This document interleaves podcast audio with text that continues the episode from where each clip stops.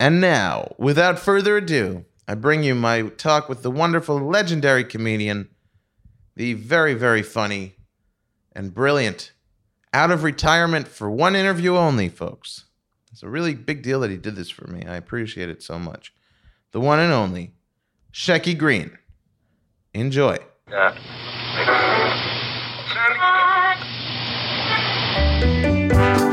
Hello, and welcome to Modern Day Philosophers. Modern day philosophers. Having failed to pay attention in school, Danny Lobel, now older and wiser, will attempt to learn basic philosophy 101. Our young hero will be joined by today's top comedians, philosophers all their own. Ladies and gentlemen, here's Danny Lobel. Modern day philosophers. Check, check, check. How you doing? How Check, you feeling? check, check. Could Are you getting me?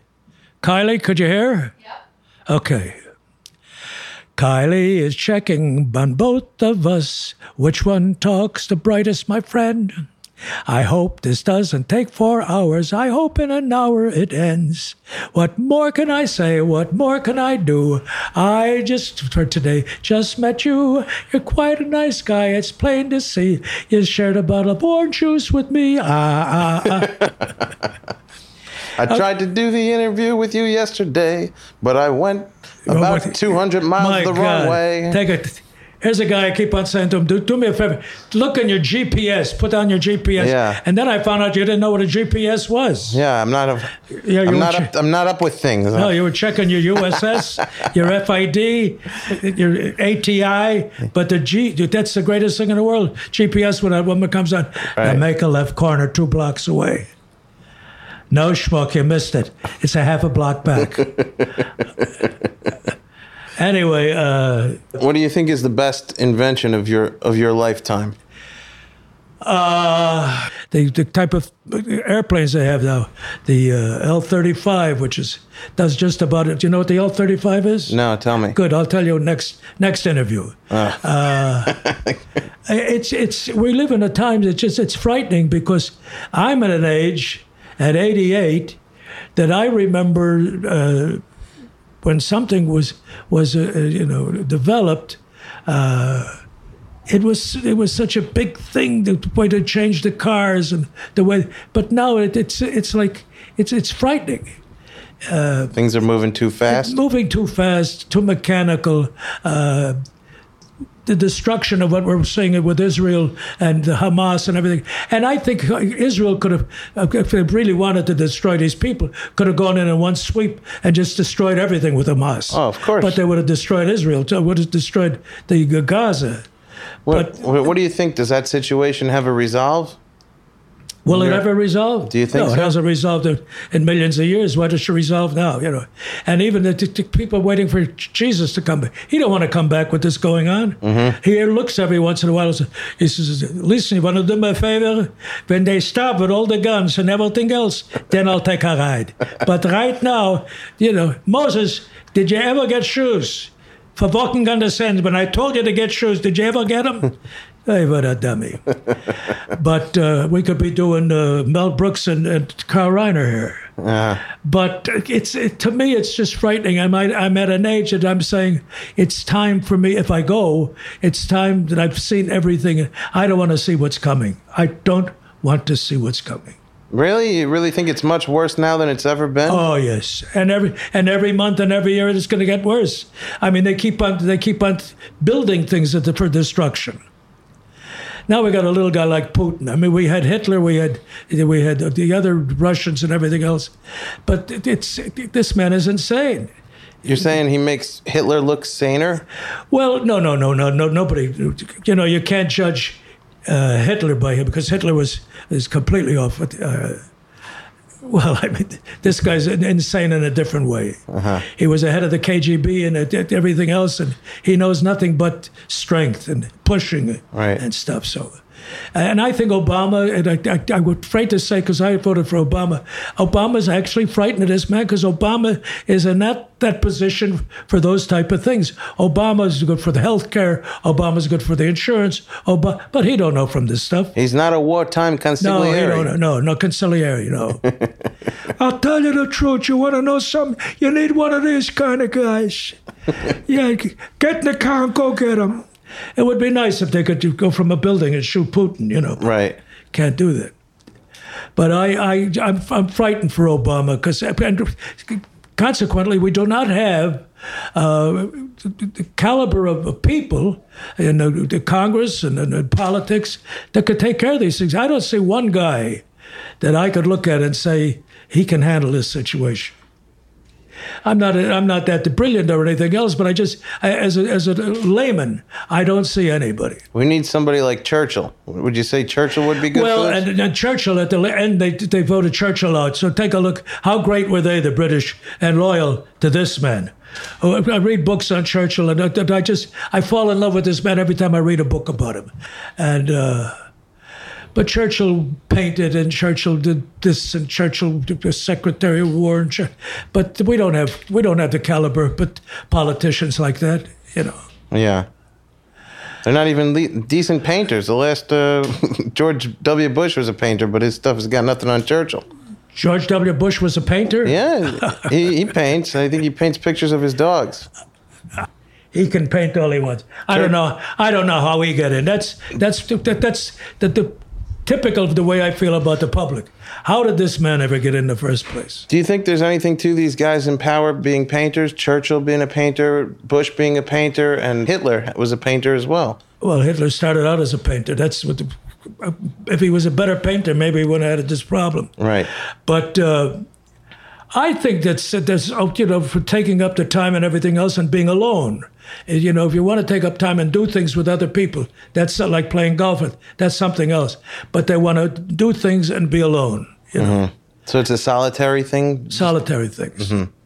Throw in the words that I leave out. Well, I paint too, so I think about these. Oh, you're a painter? I'm a painter too. I painted the uh, bedroom one time. I painted it uh, red. That's how I found out my first wife was really cheating. I left one week and, it's, and she painted the whole thing like a whorehouse. When I came back, the bulb was sticking out. I'll never forget. It was all red, uh, the house. And the two guys that were living there, I didn't know. Where was this? Where? This was in Beverly Hills. I heard uh, Rickles tell a story about you on television, uh, where Frank Sinatra called off a bunch of thugs in Miami. Is that No, right? no, no, no. The joke went like this. I, I used to use a joke that Frank saved my life in Miami Beach. Five guys were beating me up, and I heard Frank say, That's enough. Uh-huh. Well, actually, it's basically a true story, but it wasn't Frank that said that's enough.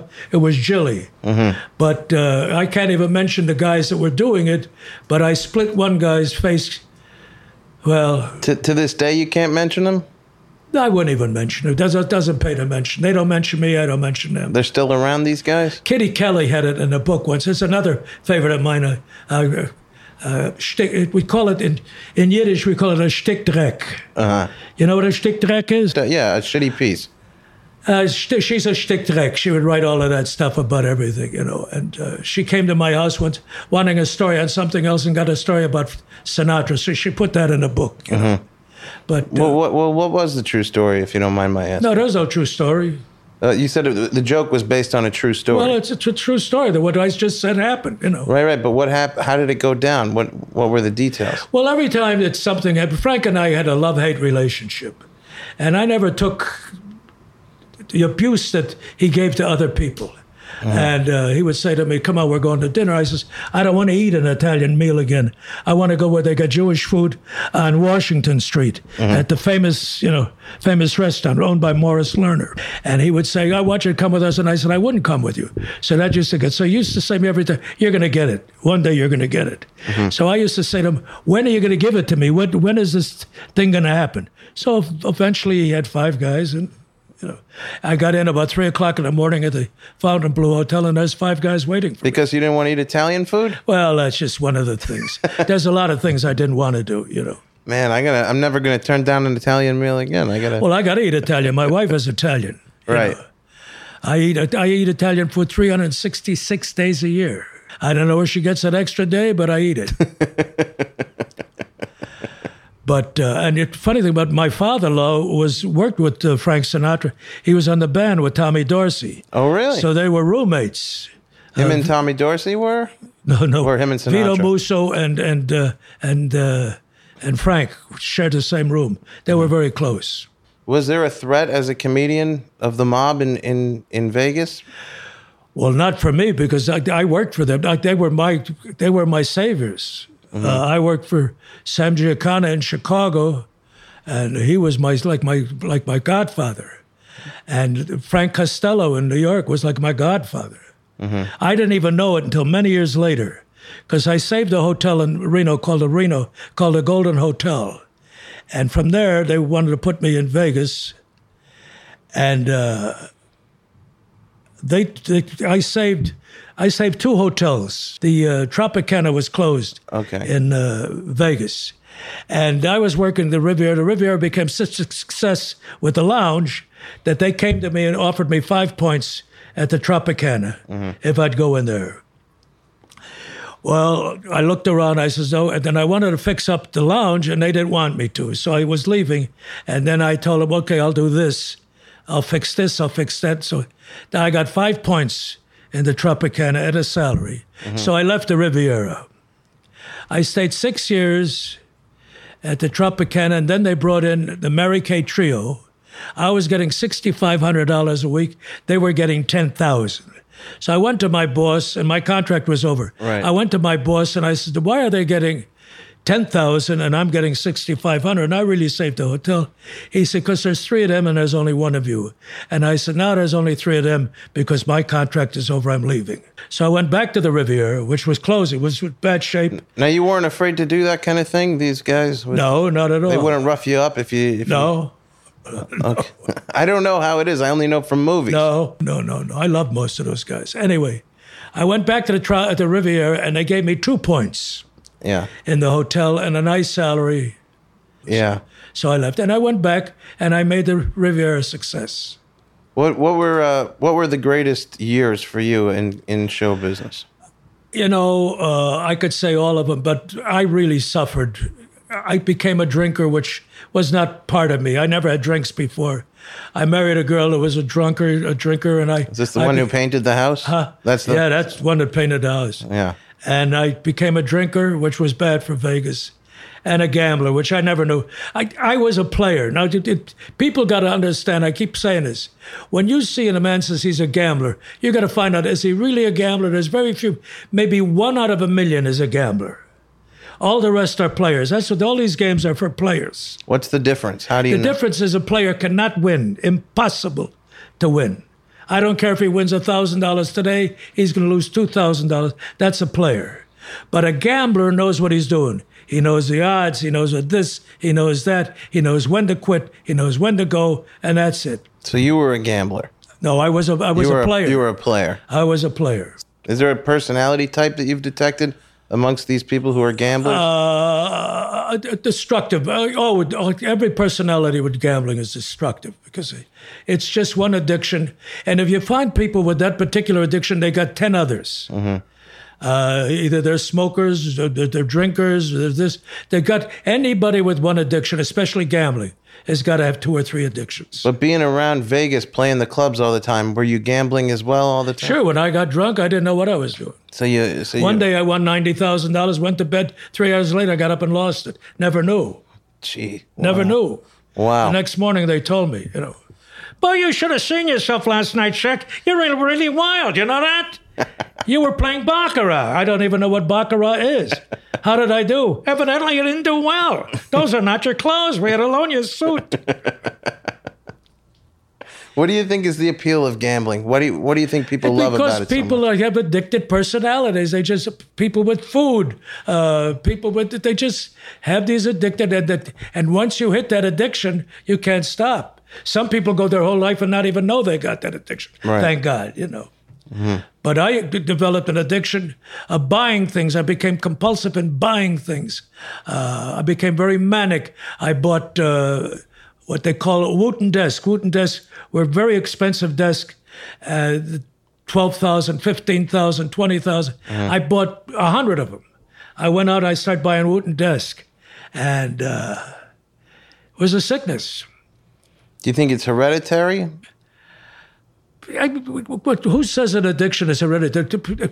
People sometimes that are not even uh, uh, around that situation, any situation that you're not around, you can't become addicted to it.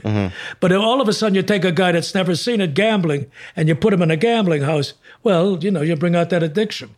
But you, you know, it all depends where, how, what, and what your your upbringing was. You know. Well, what, what were your folks like? They were nice.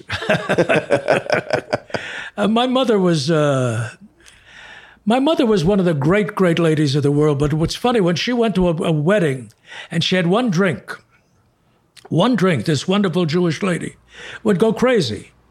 And later on, that's the way I went. So maybe it is pa- passed down. That was my grandfather, who we used to, used to have a brown paper bag always in front of his mouth. He worked outside where it was cold, and we thought he was hyperventilating, but he wasn't. He had a, a bottle of booze in that brown paper bag, and when he put it down, he would have a smile on his face. You know? yeah. So that ran in the family, that little bit of alcoholism. You know, What'd your dad do?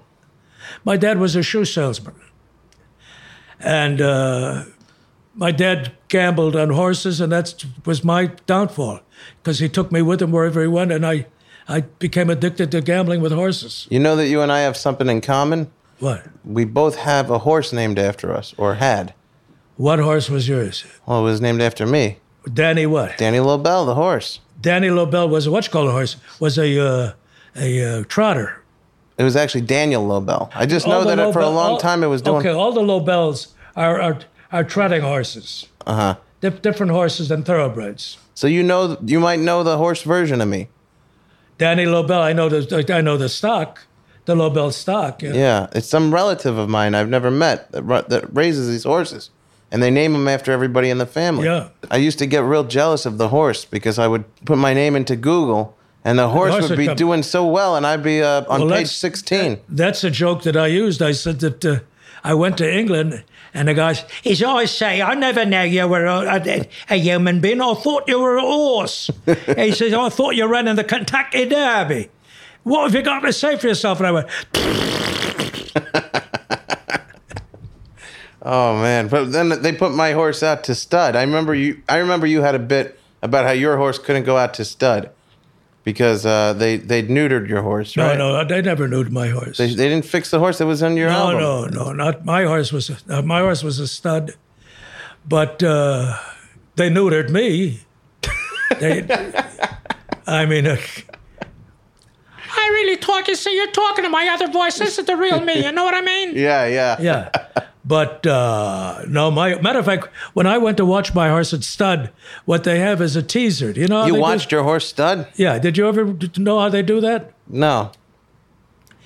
They get the mare, and the mare's in order to get the mare really in heat, they put her in a stall, and they bring over a horse. It's called a teaser, and the teaser's brought in next to that horse, and when that teaser gets the smell of the horse being in, you know, ready to go, goes completely crazy. And breaks down the stall and everything, and boom, boom, boom, boom. The horse does or the teaser does The does? teaser does. Okay. So that gets the mare ready. She opens up.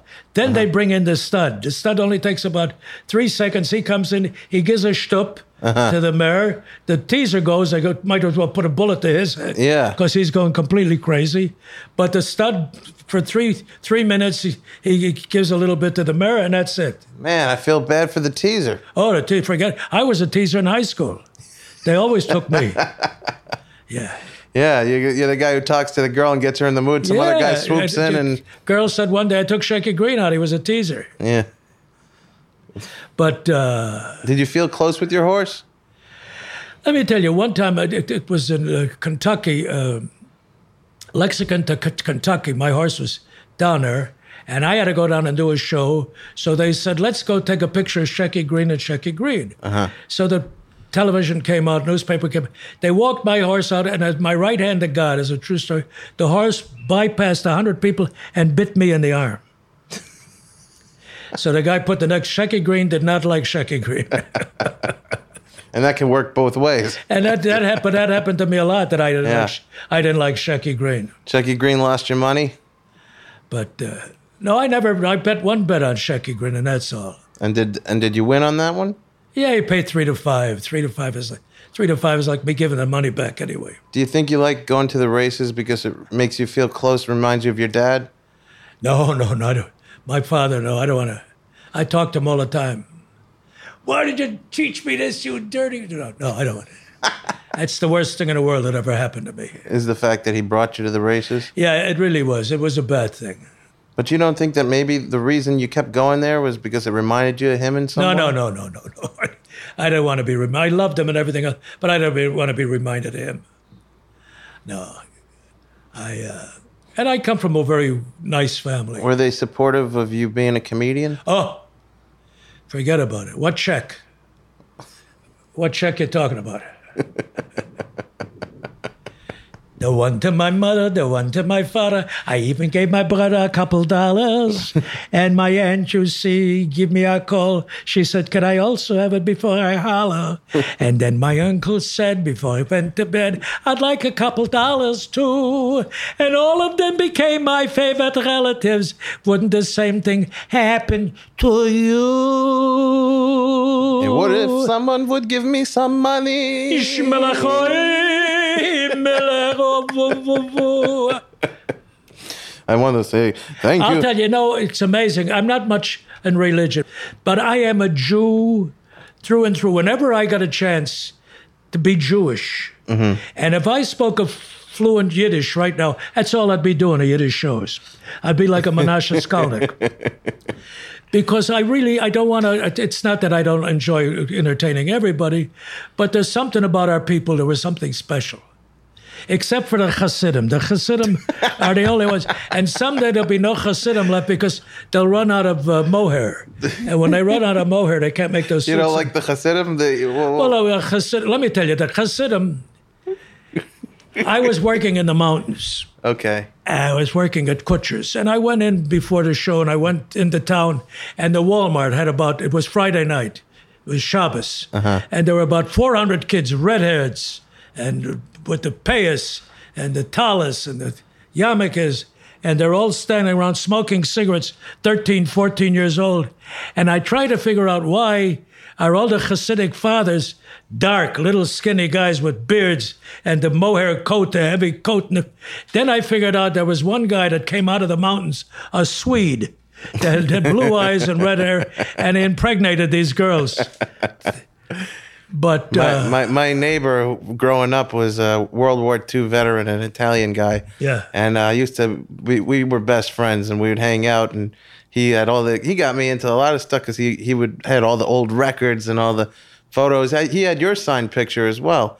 In, in, in his house. No, he had all the he had all the great comedians signed photos. Hey, and uh, and I said to him, uh, he one day he says, "Hey, hey, Daniel." He go, "Hey, Daniello." That's what he called me. Hey, Daniello. Daniello. He go, Daniello. You know why the Jews and the Italians get along so well? I said, why? He says, because we raped you for so long. We're all the same. but Jews and Italians are very similar, other than religion. yeah. They're a, a very similar group. That's right. I went to I went to uh, Rome, and they have a, a temple. You ever been to Rome? No. Well, the next as soon as you finish this interview, you go to Rome. In Rome, they have a Yiddish temple, and at that particular time, they had the soldiers. They, the consigliere were standing outside with the guns and everything, and uh, outside. They were talking, Pafanolo tutta gene, gazzerede, immolo tutta pasicorre, nakana logo vashare, agosta. And inside these same people were going, Baruch atah Adonai, shmala zilach. I- It was, it was the most unbelievable thing. My brother and I cried while we were there. And, uh, but they're very similar people. They really are. Of course, I can't, I can't get my wife to wear a shadel, but it's all right. Get her a baseball cap. It'll do the trick. all of these conversations, you know, that we're having are things that I used to put into comedy. Whatever I lived, whatever I did, uh, there was a, a, a guy in uh, Miami Beach wrote for the Miami paper, John Honey. And John Honey used to hate me with a purple passion and say in every every article that I do nothing but talk about me and my family. Mm-hmm. Well, that's the comedy that I had. That's what I came from, Right. and that's what the Jews came from. The Sholem Aleichem type backgrounds and all of those things, Sholem Asch and all those things. So every program that came on television after that was was a guy's family. Uh, Ray Romano, uh, Dispala Tutta Vagena, Echa Balazuzzi, you know, they were all but families. Right. But that's what I talked about. And that's just to get into my, or what happened to me at that particular day, I would jump on the stage and talk about, you know. Well, there's it, it never goes away. There's always going to be somebody who wants to do comedy that can't. That's going to just sit there and type away type about you know this guy. I don't like that he did this or that. Well, why, why do people waste Well, their you know, time? with Danny, what happened with this guy? He had a wife that sang, and he wanted me to use her all the time. Ah, well, and I wouldn't use her because it didn't, you know, didn't call for that. So he every time he took a whap, it said that he's talking about his family again. He's talking about. see, that's the low level mafia. Huddy was not the mafia. Huddy. that's when you just you know they try to use an, a column to destroy somebody instead. Oh, they did those in those days too. You know, they had those those writers. Mm-hmm. Mr. and Miss American, all the ships at sea. And let's say Victor Mature was seen going down. Well, we'll be back to that later on. Right. so so were you were you raised with religion in your life? Uh, yes and no. My my grandparents were semi-religious because they come from that background. They didn't know anybody. And my mother at the beginning kept two dishes, you know, uh, dairy and, and, and flesh chicken. But she went to work, and uh, that all went out the window. And the kosher thing all went out the window. She would bring in spare ribs and bacon and stuff like that. Know? And uh, but uh, I, I I respect the religion. I respect, but I respect everybody's religion. But I don't believe in it. You know, I just don't believe in it. I uh, I don't believe that that that uh, Martin Luther King got mad at the church and formed another church. You know, I mean, wh- why is that okay? You know. Other things are, are, are, are, Brigham Young. Brigham Young took these people and let's go west. And one guy says, "You go west. I want to go east. I want to go. I want to go. I want to. I want to go on the subways." but uh, Well, why do you think uh, what you were saying earlier? If you could, if you knew Yiddish well, you'd want to do all the shows in Yiddish. oh, why, because why I? I, I am a Yiddishkeit. That doesn't have anything to do with the religion. Culturally, you're saying. Yeah, culturally, but I, I really am like uh, like I would I listen to Yiddish records right now. I get it. I I love them. You know. Right. Molly Picon, Lester Walnuts, Menashe Skulnik. Yeah. You know. I, I want to tell you that the world is changing. It's not the same as I look out the door. I could see that the world is changing. I don't want to be in it anymore. Everybody, I don't want to be in. You know. I mean, just, just that thing makes you laugh. It makes you smile. right, right, right. Yeah. There's, There's, a, hap- there's a music to, there's to the language happiness, as well. There's a happiness to that. Sing it, sing it. I looked up the Danny's got it. He's got it. Don't let it go, Danny. Don't let it go. there's a music to the language. That's Yeah. I think uh, part of what you're expressing there is that, uh, and there's and it, and it's also a familiarity. You know, for years, I w- was listening to a tape in my car the, other day. the years they got this. Uh, uh, Moishe Oysher wrote this song, but anyway, he has this woman singing. Uh, Mimi, Mimi is Salon or whatever her name is. And then it's Bell, my Statel Bell, Loi di di di di. Well, uh, Bell Statel Bell, all these years I thought was a person. It's a town. Uh, You know, a, sh- a yeah. a Statel is a town. Sure, yeah. And I thought for, for, for 80 years of my life that they were singing about a woman, Bell, you know. I'm looking, I'm going from town to town, Bell! Bell! Did you, did you feel uh, uh, when you did the mountains and you did the Catskill Mountains, you had all these religious Jews in the audience? No, I never had religious Jews in the audience. Oh no! I never worked any of those places. Ever. I worked I worked later on. See, I'm I'm from a different era. So I went to the, the mountains much, much later when I started to make money and the other comics were not making the kind they were jealous because Charlie Rapp and I became very close. And Charlie paid me like a little extra because I was from Chicago. The other guys were all bitching. And one time they took me and they put me in a, a place called the Armstrong, uh, the Armstrong Hotel or Motel, and they had bunk beds. Uh-huh. And the guys, there was a guy Eddie Schaefer, there was somebody else, there was a, I just mentioned that one name that I remember, and they were all sleeping in those things and with torn linoleum. So I walked into this and I said, Am I insane? This is what I got. You know, I quit college to go into this, mm-hmm. to sleep in a bunk bed, you know, Right. which I did in the Navy. this is not for me. So I went to Charlie and I said, Charlie, you know, cancel me out. I'm, I'm leaving. He's, wait, don't, don't, don't, don't do that. So he put me up at Grossinger's. And Mrs. Grossinger put me in her house. Now I'm staying at Mrs. Grossinger's house. I go to do a show that night. It's 120 in the Playhouse. And I'm sweating and schwitzing and so and so.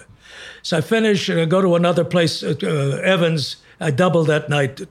You explain later on what doubling is. Yeah. I double at night. Then I, I came shows back. in a night. I came back for breakfast, and I was sitting. When you do bad and you're at a table, everybody gets up and leaves, so you know you did bad. Right. So I'm sitting at this large table, and a guy comes over with a little black beard, a yarmulke, a skinny guy, and he says to me, I want to ask you something. How do you think you did last night? "I said, did, what? What did I do?" Uh, The Viking, I want to ask you, how did you think you did last night? I said, "I don't know." I. He says, Did you think you went over? I went over what? What are you talking about? You stunk. And I want to tell you something. You know that one joke you did? Jackie Miles tells that story, and he tells it better than you. then you try to wave the flag by doing Sophie Tucker and singing My Yiddish Mama. I said, "Who are you?" And before I had a chance to find out, uh, Mrs. Grossinger comes over, and she says, "Are you talking to him?" He, the, the guy says, "Yes, I'm talking." She says, "Did I tell you never to talk to the entertainers? Did I tell you that?" And I said, "Who is he, Mrs. Grossinger?" She says, "He's the rabbi." this is this guy that gave me the critique was the rabbi. So that ought to tell you how the mountains were. yeah. Oh God, I'll tell you, I had such laughs.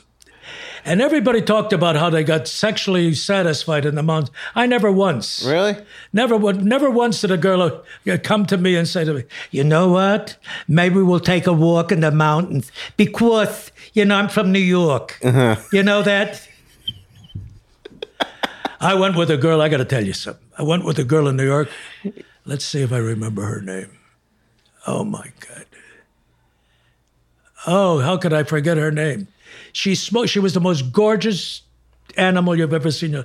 Blonde, green eyes. I mean, just what was her name? Shecky. She smoked two cartons of cigarettes a day.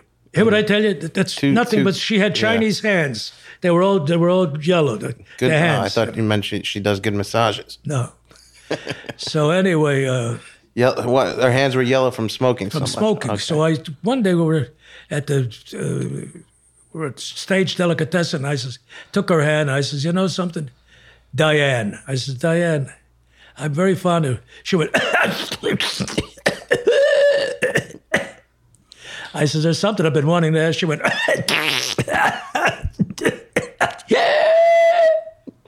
She says, what's that? I says, I'm getting out of here.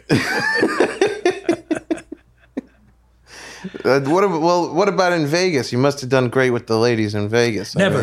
mean- no. Well, No, I, I never. I, you a- know what? I was never a guy that went looking for ladies. I had guys used to come me. I knocked off that one. I had that one. I did this one. I did that. That never. And I worked with some of the most beautiful women you know, in, in Vegas, but that never appealed to me. I just wanted to win on a horse that day. horses, not women. Yeah, horses. no women. Guy said to me, "She's a gorgeous." I said, "She on all fours?" Only if she's on all fours.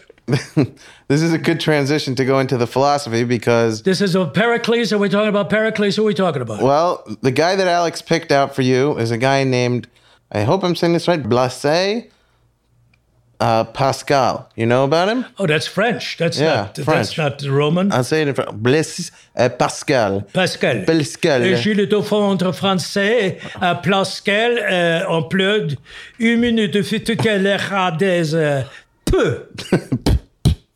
What you have in uh, common with him is uh, you uh, talk about uh, the races, uh, the gambling. Uh, the He was a gambler. uh, well, he talks about a wager. That's what he's famous for, is talking about a wager. And what did he say? Well, uh, let's find out. He lived from June 19th, which is my brother's birthday, June 19th, 1623 to August 19th, 1662. Wow, he was born and he died on the 19th of the month. I think I remember that. You know, I always think about these numbers. Like, you never know what, what day of the month is going to be significant for you one day, you know? You only know the one that you were born on, but you never know the number, you know, the final number of the month. Like, for me, a fifth of the month could mean nothing, but I might die on the fifth of a month someday.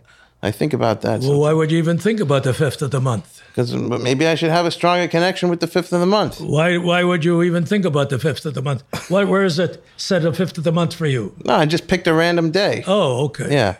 Anyway, Kind of put that down, the fifth of the month. put it down. Hopefully, I hopefully I won't die. Well, on we're past the month. fifth of the month now, so you got another month to go. Well, I don't want to die on Cinco de Mayo. That could be a. Cinco de Mayo, you'll have a Mexican de- hat dance. Ala corre me la go ta Danny. Rime la catalaca sa Danny. ¡Ah! Okay. Well, he was a French mathematician, a physicist, an inventor, a writer, and a Christian philosopher. That lets me out immediately. you don't want to hear anything. I, I'm out of all of those. He was a child prodigy. He was educated by his father. You were educated by your father. You were telling me. Yes, I learned horses from my father. Right. So there's another connection. He was a tax collector in Rouen. I don't know if I ever say these French words right, but R O U E N, Rouen. Uh, Pascal's earliest work was in the natural and applied sciences, where he made important contributions to the study of fluids and clarified the concepts of pressure and vacuum by generalizing the work of evangelist Evangelic. uh, Evangelista Evangelista Torricelli. I don't know who that is. Let me see that. It's in blue. The word Where is it at? Evangelista Torricelli. Evangelista Torricelli. Torricelli. Pascal also wrote in defense of the scientific method. In 1642, while still a teenager, he started some pioneering work on calculating machines. After three years of effort and 50 prototypes, he was one of the first two inventors of the mechanical calculator. How do you like that? Yeah. We, we got to blame him for all this stuff that's out now. he, he was He the- probably would have been a great gambler. yeah, that's right. He probably was the first Bill Gates. He built 20 of these machines called Pascal's calculators and later Pascalines in the following 10 years. Okay, take it from there. In 16. In 1646, he and his sister Jacqueline identified with the religious movement within Catholicism, known by its detractors as. Jansenism. Jansen- Jansenism. What, you heard of it? No, his father died in 1651 following a religious experience. What religious in late 54? He began writing influential works on philosophy and theology. His two most famous works date from this period the Letters Provinciales and the Pensées. In that year, he also wrote an important treatise on the arithmetical triangle. But this was a smart man. Yeah. Pascal had poor health. I guess so. He's too busy doing these things, especially after his 18th year, and his death came just two months after his 39th birthday. Pascal, Pasquale, I'm sorry that you fell. You were a very, very bright man. As they say in France, Chilon de Partevu, I'm ashamed that you died. What a crime, Pasquale. We would have been such friends. I'm sorry that you had such a quick, quick end, but may I say, in that hereafter one day we'll meet you and I, Pasquale.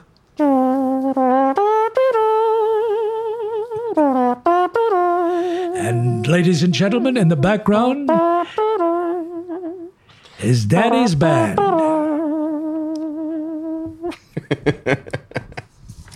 now, why did he pick Pasquale for me? I don't understand. What what does Well- well, Pas- what was his definition or was it his his uh, Well, Pascal. association with? It's the wager. The wager is what he's famous for. So we're getting to the, what the wager is now. But basically, Pas- Pascal talked about a wager. That was his big philosophical thing, and wagers have to do with Well, cal- gambling. cal- calculators also, but uh, is it now? You, we're talking about the 1600s. They're talking about calculators. It's phenomenal.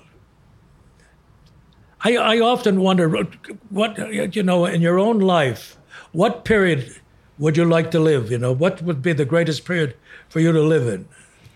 And uh, I, I- with all my thinking and everything else, I think the period that I grew up in, the the the uh, 1933 when when we had the uh, when everybody was so poor, The depression. the depression. Imagine I forgot the word. I'm talking about Pasquale. I forgot depression, and I should. I've I've been living with depression all my life. I forgot it. Anyway, Is it true? Do you really have Oh yeah, I got I got manic depressive. Well- I'm, I'm a I'm a I'm I'm uh, I'm I'm polar, bipolar, north polar, and south polar. you know, I, I have depression problems as well. Is there anything, any advice you can give me for it? Well, you can take the stuff that I take. I take Lexapro. Does it work? Yeah, I, I've taken many, many, many pills in my life, but Lexapro. I mean, there's all kinds of. Thank God for that, because I come from a family that that had that, and they didn't have those things in those days, you know. But um, A lot of people, a lot of people have pointed out that a lot of comedians suffer from depression. Yes. What do you think it is? Is there a link between this personality type and depression? Well, I got to say yes because that's the way it is. But I, I got, I, but there is something for those people to want to get out before the public. So to, to- I don't know whether that's a cure, if they're looking for a cure for that, you know, because to get involved with people mm-hmm. or what, it, or just hide out. Some some depressives hide out. You know, I had an aunt that hid in a closet for years. Mm-hmm. I, if people would come in the house, she'd go right into the closet. You know. Yeah. But she knew where the clothes were. You know, would send her get us a blue coat. She'd hand out the blue coat. You know. Very But, useful. but uh, uh, Danny, you, you, your personality is very much. I haven't been with you long, but it's very similar to mine. So I don't know what your background. You come from that Yiddish background and so and so. Right. And what happens in, where these people came from in Europe? Your family come from Europe originally. yeah. They came from where? Well, half of them came from Spain with the Inquisition, and Oh, half, half of them came from uh, Austria-Hungary area. I think. Oh, that yeah. Well, Spain was a different. That's the Sephardics. Right. I'm a I'm a half and half. You're a you're a Sephardic. I'm a half Sephardic. I don't want to get too close. You're you're you're a Sephard, you know. I was sitting next to a guy who was a Sephard. Would you believe that? How far do you want to go? But uh, yeah, but but see, that's that background of those people, those Jews, and that that illness spread across that thing. I don't know why, you know. Right.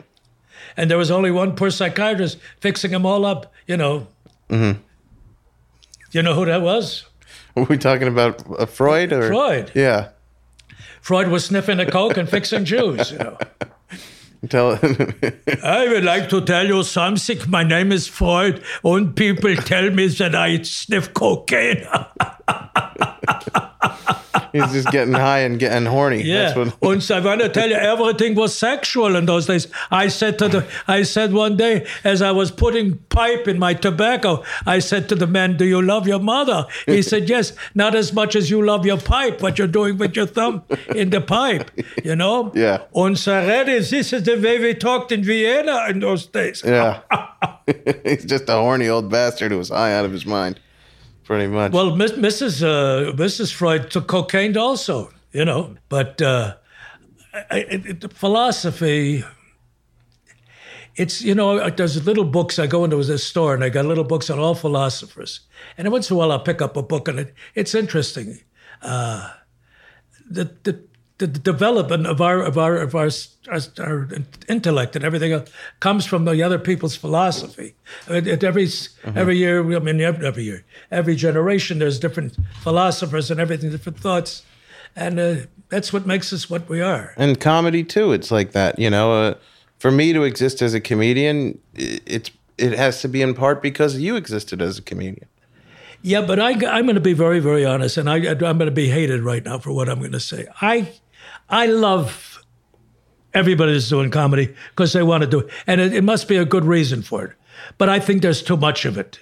I mean, it's not saying these kids are not good. They're not this. To me, there's just I just sick and tired of it. All right, I quit. I, I mean, I just I'm out of the I bit. just I just turn on a television Yeah. set. I just I just had it already. It's just too many different people. I love Jon Stewart because it's a different. key- That, that's political humor. Mm-hmm. Uh, Colbert, I love him, but I mean, uh, the Ellens. I've had the Ellens already. Ellen was great for a while. Get her off already, you know. I mean, she's. Uh, Too much, too much Ellen. I mean, it, yeah, to, to, to think, and I really was an Ellen fan. Uh-huh. But it's all to, her personal life with, with this girl. With she hates the girl. They're going to sue. Three hundred fifty million dollar divorce. I mean, this is all craziness. all of this crap. I don't follow it. I, I I thought she was a great comedian. I thought, I thought she was a great comedian too. I really enjoyed her. yeah. Much more than uh, this. What is this one who I hate with a purple passion? It's on that the uh, the real filthy one, uh, the Italian girl. Lampanelli. Oh, the name makes me sick. Lisa Lampanelli. Who would go to watch a Lisa Lampanelli? What is it? It sounds like something broken in the street. Hey, Charlie, fix the Lisa Lampanelli. Yeah, but I told you, fix it. It's broken. Can't be fixed. I, I don't care. These shows, uh, Jeff Ross, who I know very well. I mean, to me, now is I don't even want to say it. Now we're going back to that word dreck again. What makes people want to see somebody made fun, made a fool out of a Does cult? it offend you? Uh, it it offends you because it's something that you hold very dear. you mean comedy? Yes. Yeah, I hold comedy very dear. Yes, I, that's a very good way of putting it because there, there's a there's a need, definite, desperate need. I wherever I go, I go into supermarkets, I sing and I tell jokes. Do any you go in any supermarket, they'll tell you about some nut, an old man that comes in there Yeah. and sings and does things. Right. But this, to me, what to, to be allowed to do this and disgrace Betty White, who I adore and worship, to go on this show, pooh, pooh. I mean, how dare them, you know? Mm-hmm. So, and that show is a success. I don't know which show we're talking about now. Which Where they met the, the terrible uh, roast that the oh, the roast show Sure. with the I Jeff Ross, uh, Jeff Ross and those guys. and Yeah. Eh, William Shatner was on it. This brilliant actor going on.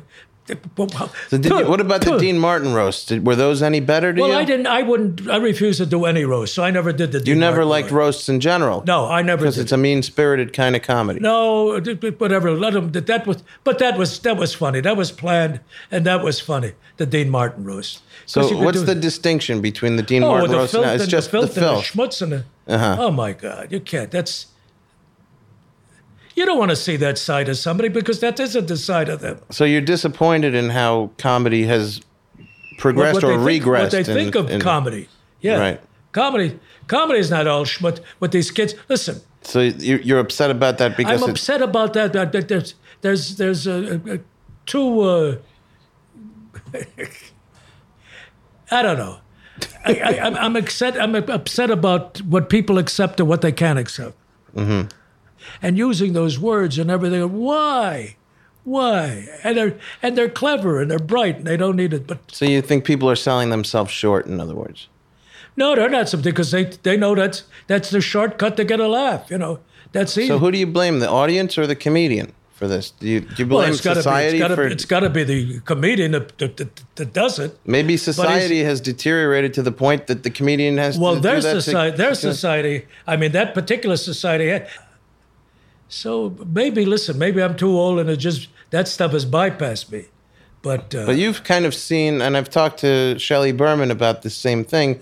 You've seen Oh, the Shelley Berman probably didn't like anything.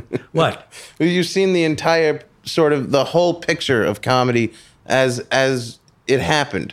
You knew Lenny Bruce too, right? Well, Lenny did- Bruce, yes, I buried Lenny Bruce. My money, part of my money. Can you tell me about your friendship a little bit with Lenny? Because No, you want to know something? Uh, every time I think of Lenny, I get sick because there was a talented, bright man and everything. He just, he was a loss. I don't care what anybody says. But with his you brilliance and his thing, addiction as well. it, with his addictions and everything, is just was a loss. You couldn't sympathize with him though, because you, No. you both had addictive personalities. No, no, no, no, no. If you have addictive personalities, you try to help yourself. He had a wife that he stayed with. A wife, she was the probably the worst human being on God's green earth, Kitty, and uh, she put him on all that stuff, and I know, no, that was a lost life. That, that that's something I don't even want to talk about. Well, I won't- I won't is this, you to talk about it because he was just a lost life. There's some people that are put on earth are just Was he a good friend to you though? Could we talk was a about good, that? yeah, he was a good friend, and I would I loaned him money at times, and and uh, strange things happened, and I could go on, and fun, funny things happened, but it has to be in another day, because I'm not in the Lenny mood right now, Lenny Bruce mood. So, so you've seen all these different people. You've seen all these people who are, to me, iconic figures in comedy. That some of them are not, you know, they're just ideas to me. They're, I never met them. I never met, you know, I've met very few people who have met them. Danny, the success of the later on comedians has been television. Uh, when I was being developed, or I developed myself, I, there were nightclubs. You would go to a nightclub like the Copacabana. Then the, a guy really went to the Copacabana. He's something. Then you go to the Chez Prince Cook. Boy, that guy's something. He's a Chez Prince. But uh, there may be a theater. But we didn't have television. Now you you used to do uh, uh, Steve Allen first. You did the Steve Allen show. My God, were you on a Steve Allen show? You know, it was like Right, right. boy. And then you were on a, a you were on a Johnny Carson show. Oh boy, you know. Right. Uh, like a lot of people say, like, I never saw you in person, but I saw you on the Ed Sullivan show. Well, I was Drek on the Ed Sullivan show. That was I never did anything mm. on the Ed Sullivan. Right here, I said tonight. Chicky, Chikey, Chuck, Chuck, Chicky, Chike. What is that fat kid's name? and uh, I never was good on the show, uh, but they saw you on the show. So anybody seeing people on television, you know, that's what made Ellen and, and Rosie, who you- I, I think is the worst. I mean, this is the same argument that uh, you know all the the jazz musicians in New Orleans. You going back, you'd asked earlier if there was a what period in time I would like to live in if I could live in any period of time. The jazz period. Yeah, I would like to go to where jazz started in New Orleans, and uh, but but those guys, I think uh, Freddie Keppard and they didn't want to uh, record their jazz on didn't- records they because go, they they thought that would ruin the purity of jazz, which is kind of like what you're saying about television and comedians. But ultimately, you know, you have to keep up with the media that's available, right? The No, platform. television. Television's the only media right now. uh, Not even records. I don't think records. Do records do that well? Um, well, mine isn't. I've been trying to push it. Pick up my record, folks. Uh, But oh, you know, I realized I interrupted you when you were telling me what period you would like to live in earlier. Well, the period that I I grew up in, I think, was the best because I saw. Uh, I went into war. I mean, I went. To, was it the the depression? Uh, I remember us being very poor. My father once was a vice president of a company, shoe company. Then he had to give all that up, and we were very poor. And my mother had to go to work. And I went through that period where the World's Fair, we used to walk, my brother and I were little kids, walk to the World's Fair. And that developed my life. And then little by little, and then the war came. I went overseas. I was aboard an aircraft carrier. What was that like? That was great. I wish I would have stayed in the Navy. And I got only got out of high school because of the Japanese. They bombed Pearl Harbor, and I was let out of high school. Why? Why? so my, why my diploma love? says, you know, thanks to the Japs. I graduated high school. Why did you love the Navy so much? It, I became, I, I was 17, 18 years old, and I, I became an individual. I didn't, my mother and father, my mother, you know, my mother was a Jewish mother. She lost track of my two brothers, older brothers, so it was on me all the time, you know, it was terrible. And uh, I took over an ice cream stand aboard the, the aircraft carrier. I had five guys working under me, you know. That's not what I would have envisioned. No, but I, I, I mean, in the middle of the battles, and I was down below serving ice cream, and somebody said to me once, you know, I had the bars, and I said, "What was the toughest for you?" And I said, "Butter pecan." Butter pecan was very bad, very tough. But uh, Did you lose friends of yours in the in the war? no, we only lost one guy aboard our ship because our ship Too much ice cream. No, our ship, let me tell you about this. Our ship was what they call a night fighter. In other words, there was one ship by the, the Randolph that had night fighters and they got hit. by the kamikazes. So they had to go back. And now they didn't have a night fighter, the guys that flew at night. They send our ship back to, to Ford Island to get special training. Mm-hmm. So we were like at the end of the uh, Halsey's Third Fleet. We were like at the end. Everybody protected us. So we, while they were fighting in the Japanese Bay, we were like in the, Brooklyn Navy Yard. You know, there were so many Right. ships in front of us. You know. But the one Japanese guy says, "Oh, we go in this our ship, lie down there. uh, an ice cream. Get an ice cream from Slecky." Do you think being in the war shaped your beliefs about religion? no, no, no. Because I aboard ship, I went to the to the Catholic service. I went to the Jewish service. I went to the Lutheran service.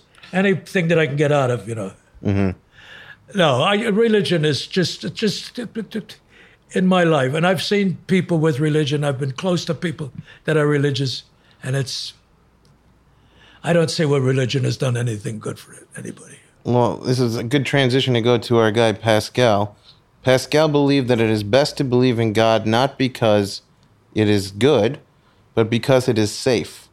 If you're wrong and there's no God, then you die and nothing happens. So it's a draw. If you believe and there is a God, then you go to heaven. If you don't believe in God and there is one, you burn in hell. Therefore, your safest option is to believe because believing keeps you safe from damnation just in case there is a hell. I guess that's the wager, you know? That's very good. That's very intelligent. But I don't. Uh, I don't want to go. I don't. I don't want to find out whether there's a hell or a heaven, because I know there isn't. I do, not that I'm smarter than Pasquale, but that's his thoughts and those are my thoughts. What about God? Do you think there's a God? I don't know. You know, there's a God. Uh, I can't say if my wife in a room No. because my wife is kind of religious. She doesn't know that I feel this way, ah. so don't tell her. I won't tell her. Do I believe there's a God? No. What, all I could tell you is when I'm hurt, when I get a door slammed in my finger, says, "God, why'd you do this?" You know, you know what I mean? That's the only time. yeah, that's if, if something breaks out of me, God, why do I have this? You know. Uh-huh. So I don't know who I'm talking to. You mm-hmm. know, but it gives me it gives me a name to, to identify with these things that I have. You know, uh, it wouldn't be good if I slammed my finger and said, "Ellen." You know, right. you, you got enough anger towards Ellen right now. he don't need her. So, so what do you make of consciousness? What do you make of the experience that we have in this world? I think if you can find a way of living your life good, not godly, I mean, that, some people would say godly, good. If you can find what makes you happy, what makes you, things that make you sad could also make you happy. Remember, I mean, you don't have to be sad all the time. And if something's sad, that you don't have to have a destructive thing about that. Sometimes sad is very good because out of sad, you find goodness, you know? Can, can you give me an example? Well, I'll give you an example. You're walking in a room and there's a chair broken and you hit the chair and you you curse and you so and so and so and so. Now, what am I going to do? Do I throw that? I've been comfortable with that chair for years. If I throw that chair out, or, no, let me go have that chair fixed. I put a nice pillow on that chair. I had a thing to. Now, for the rest of the time, I, I really appreciate that chair. Mm-hmm. Gee, I'm glad I didn't throw that chair out. You know, Yeah. that's just it's an insignificant uh, little thing. But what I'm getting at is there's so many beautiful things in life. A good meal, I mean, like, like especially you and I, a good meal is the most satisfying if you eat it right. If you have your nice salad, if you, you don't pick out on things, you know, that's, there's that word again, that's godly. That's good. Some people will say that's godly because God created all of these things. He created the food and so and so. All right. Well, I've got a little bit of uh, stuff that Pascal wrote here that I'm going to ask you to read, and we'll discuss it. So, if you don't mind, right here. God is or he is not. But to which side shall we incline? Reason can decide nothing here. There is an infinite chaos which separates us. A game is being played at the extremity of this infinite distance where heads or tails will turn up. What will you wager? According to reason, you can do neither the one thing nor the other. According to reason, you could de- defend neither of the propositions. You must wager. It is not optional. If you gain, you gain all. If you lose, you lose nothing. Wager then without hesitation that he is. Well, we just discussed that God is or he is not. You know, Right, right. and I feel that, the, God is not. I, I feel that we are. We are. Every individual is God to himself, and we put out uh, to other people what is godly and what is what is the word godly, uh, what is good or what is bad, Right.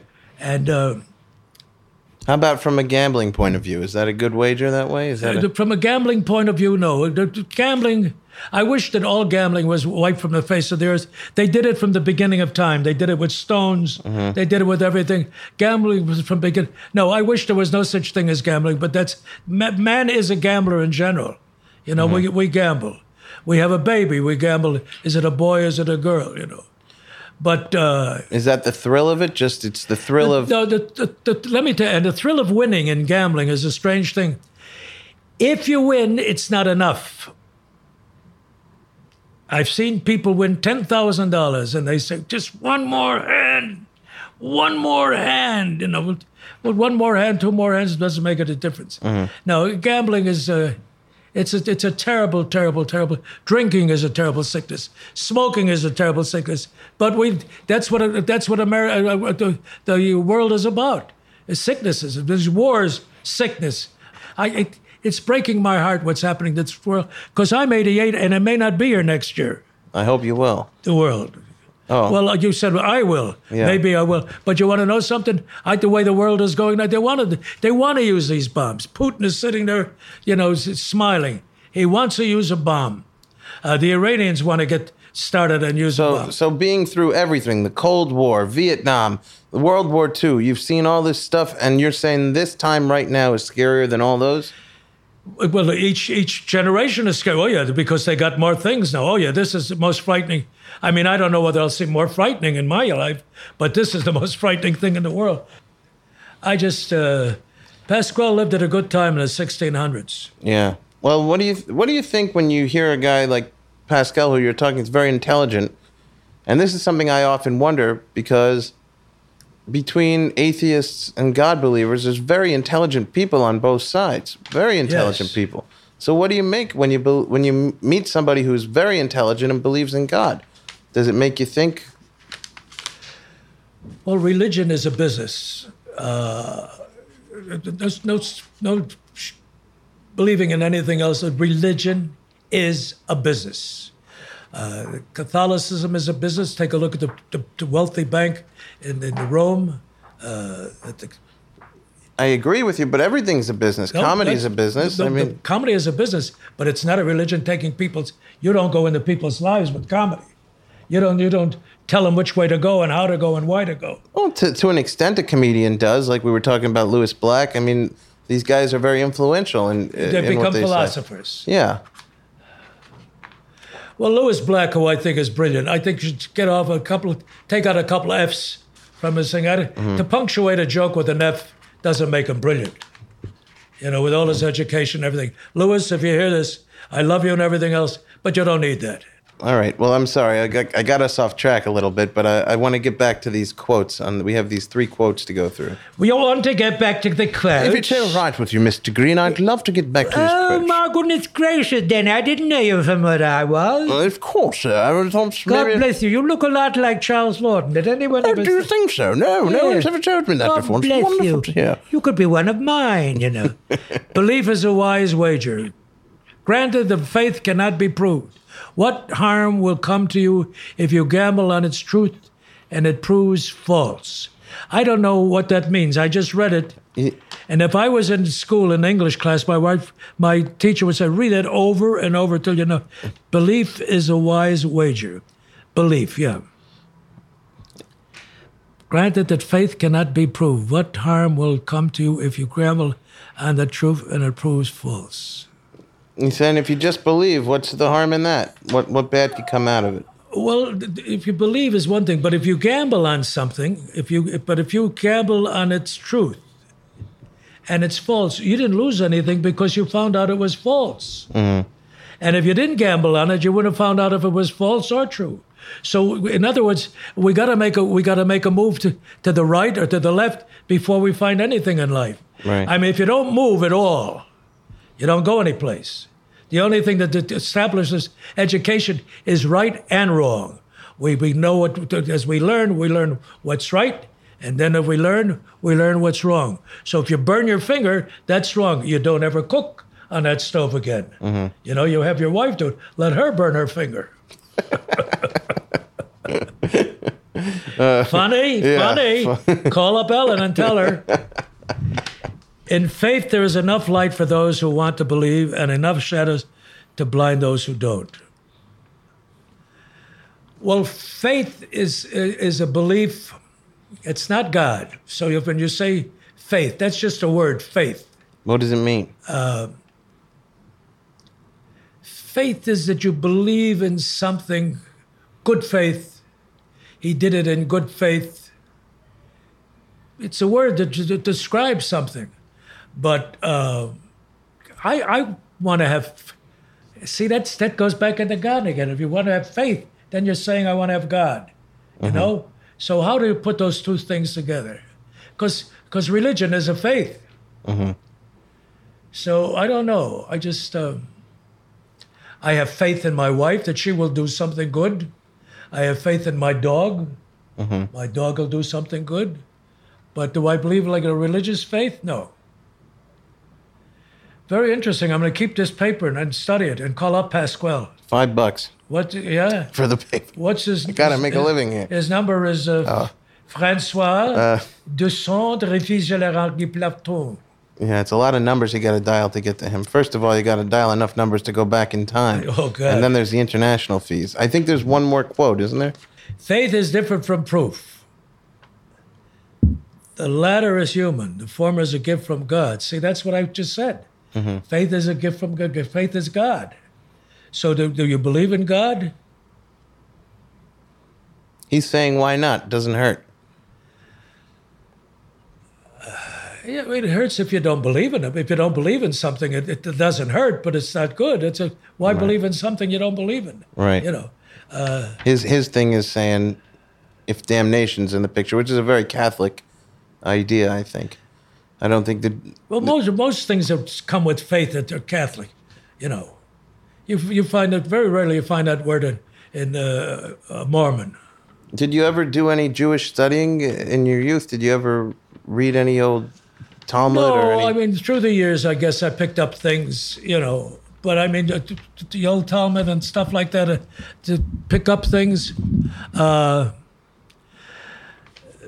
Uh, no, because I, you know, when I went to temple, and I saw the old Jews, I was a little kid, and the old, the, the altar, the, the prayers, prayers would sit there with their shawls and knocking their chest, you know, and smell of uh, tobacco so bad, and a smell of a little bit of whiskey. They all had their little schnapps, you know.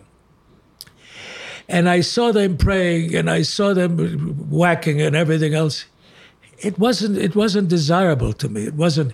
Uh, I, I appreciated the fact that they were religious men because we were taught that this is a religious man. You know, this is this is a, a Tante Elke's uh, uncle. Uh, you know, this is Uncle Schleim. He's a very religious man. Hello, Uncle Schleim. How are you?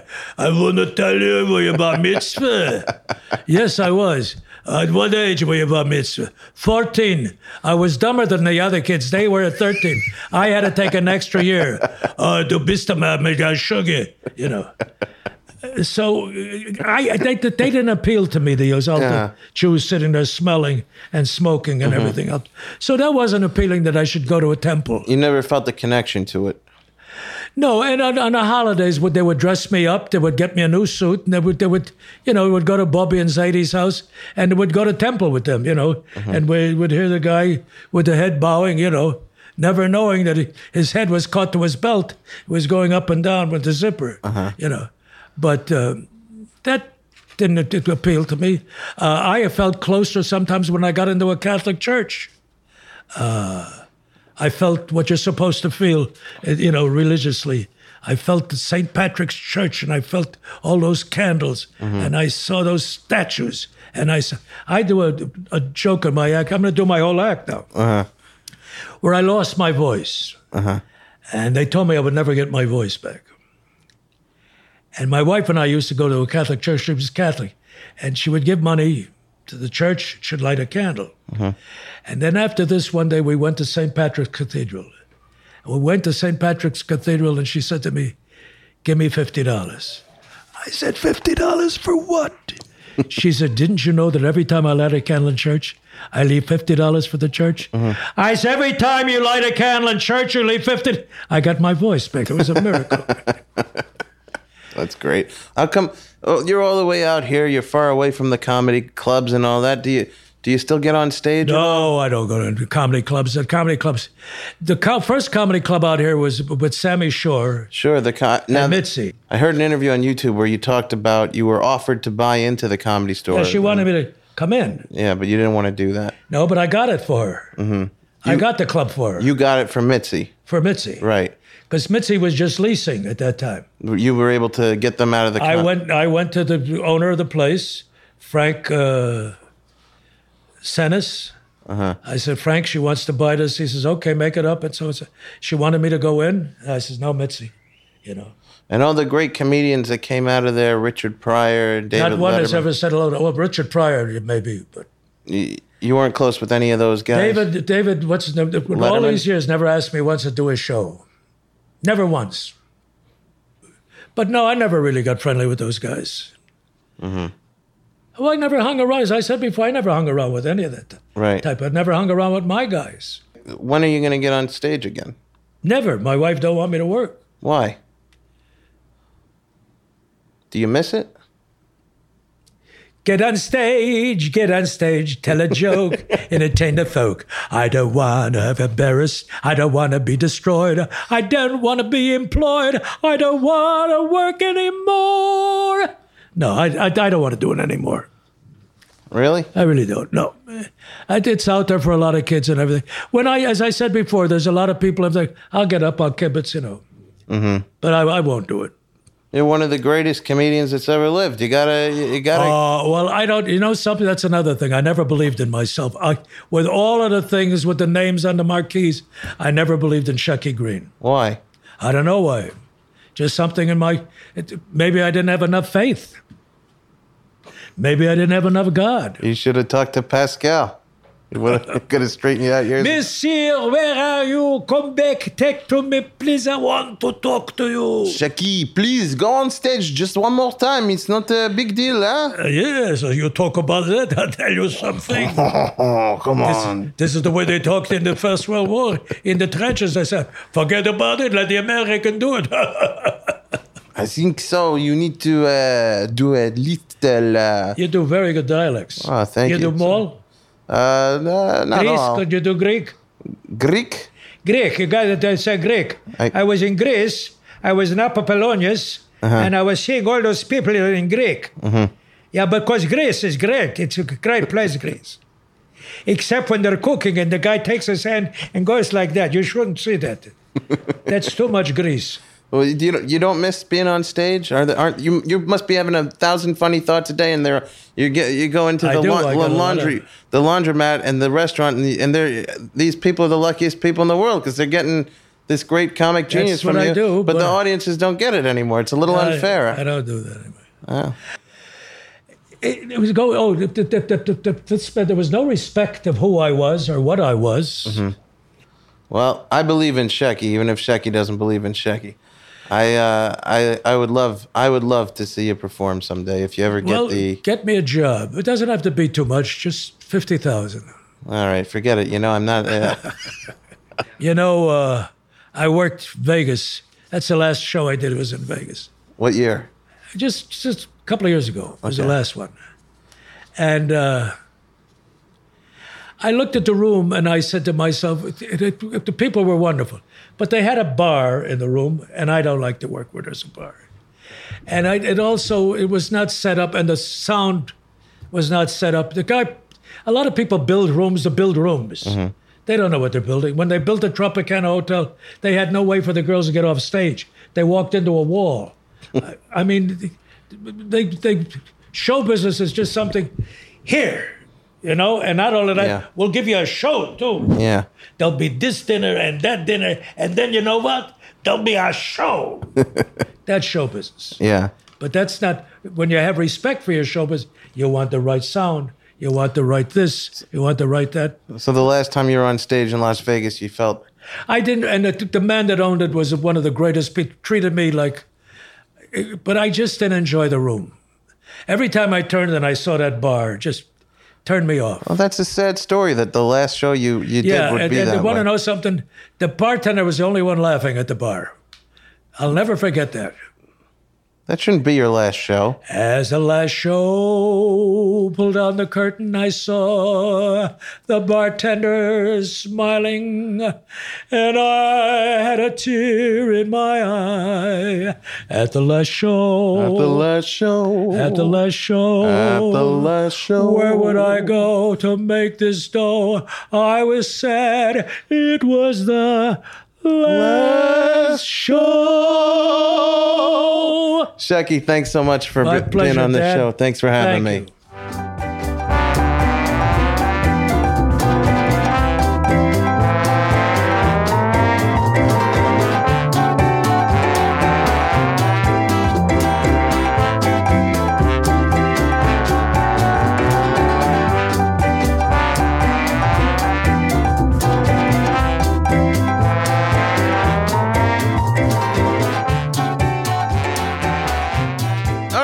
Our show. Thank you, everybody, for tuning in. Thank you to Shecky Greene. Please write me at thecomical at yahoo.com. Tell me what you think of the show. Let me know. Say hello. Go on iTunes this week if you can. Leave five stars and a nice comment. That'll help the show grow. Thank you very much for tuning in. Have a great week, everybody. Goodbye.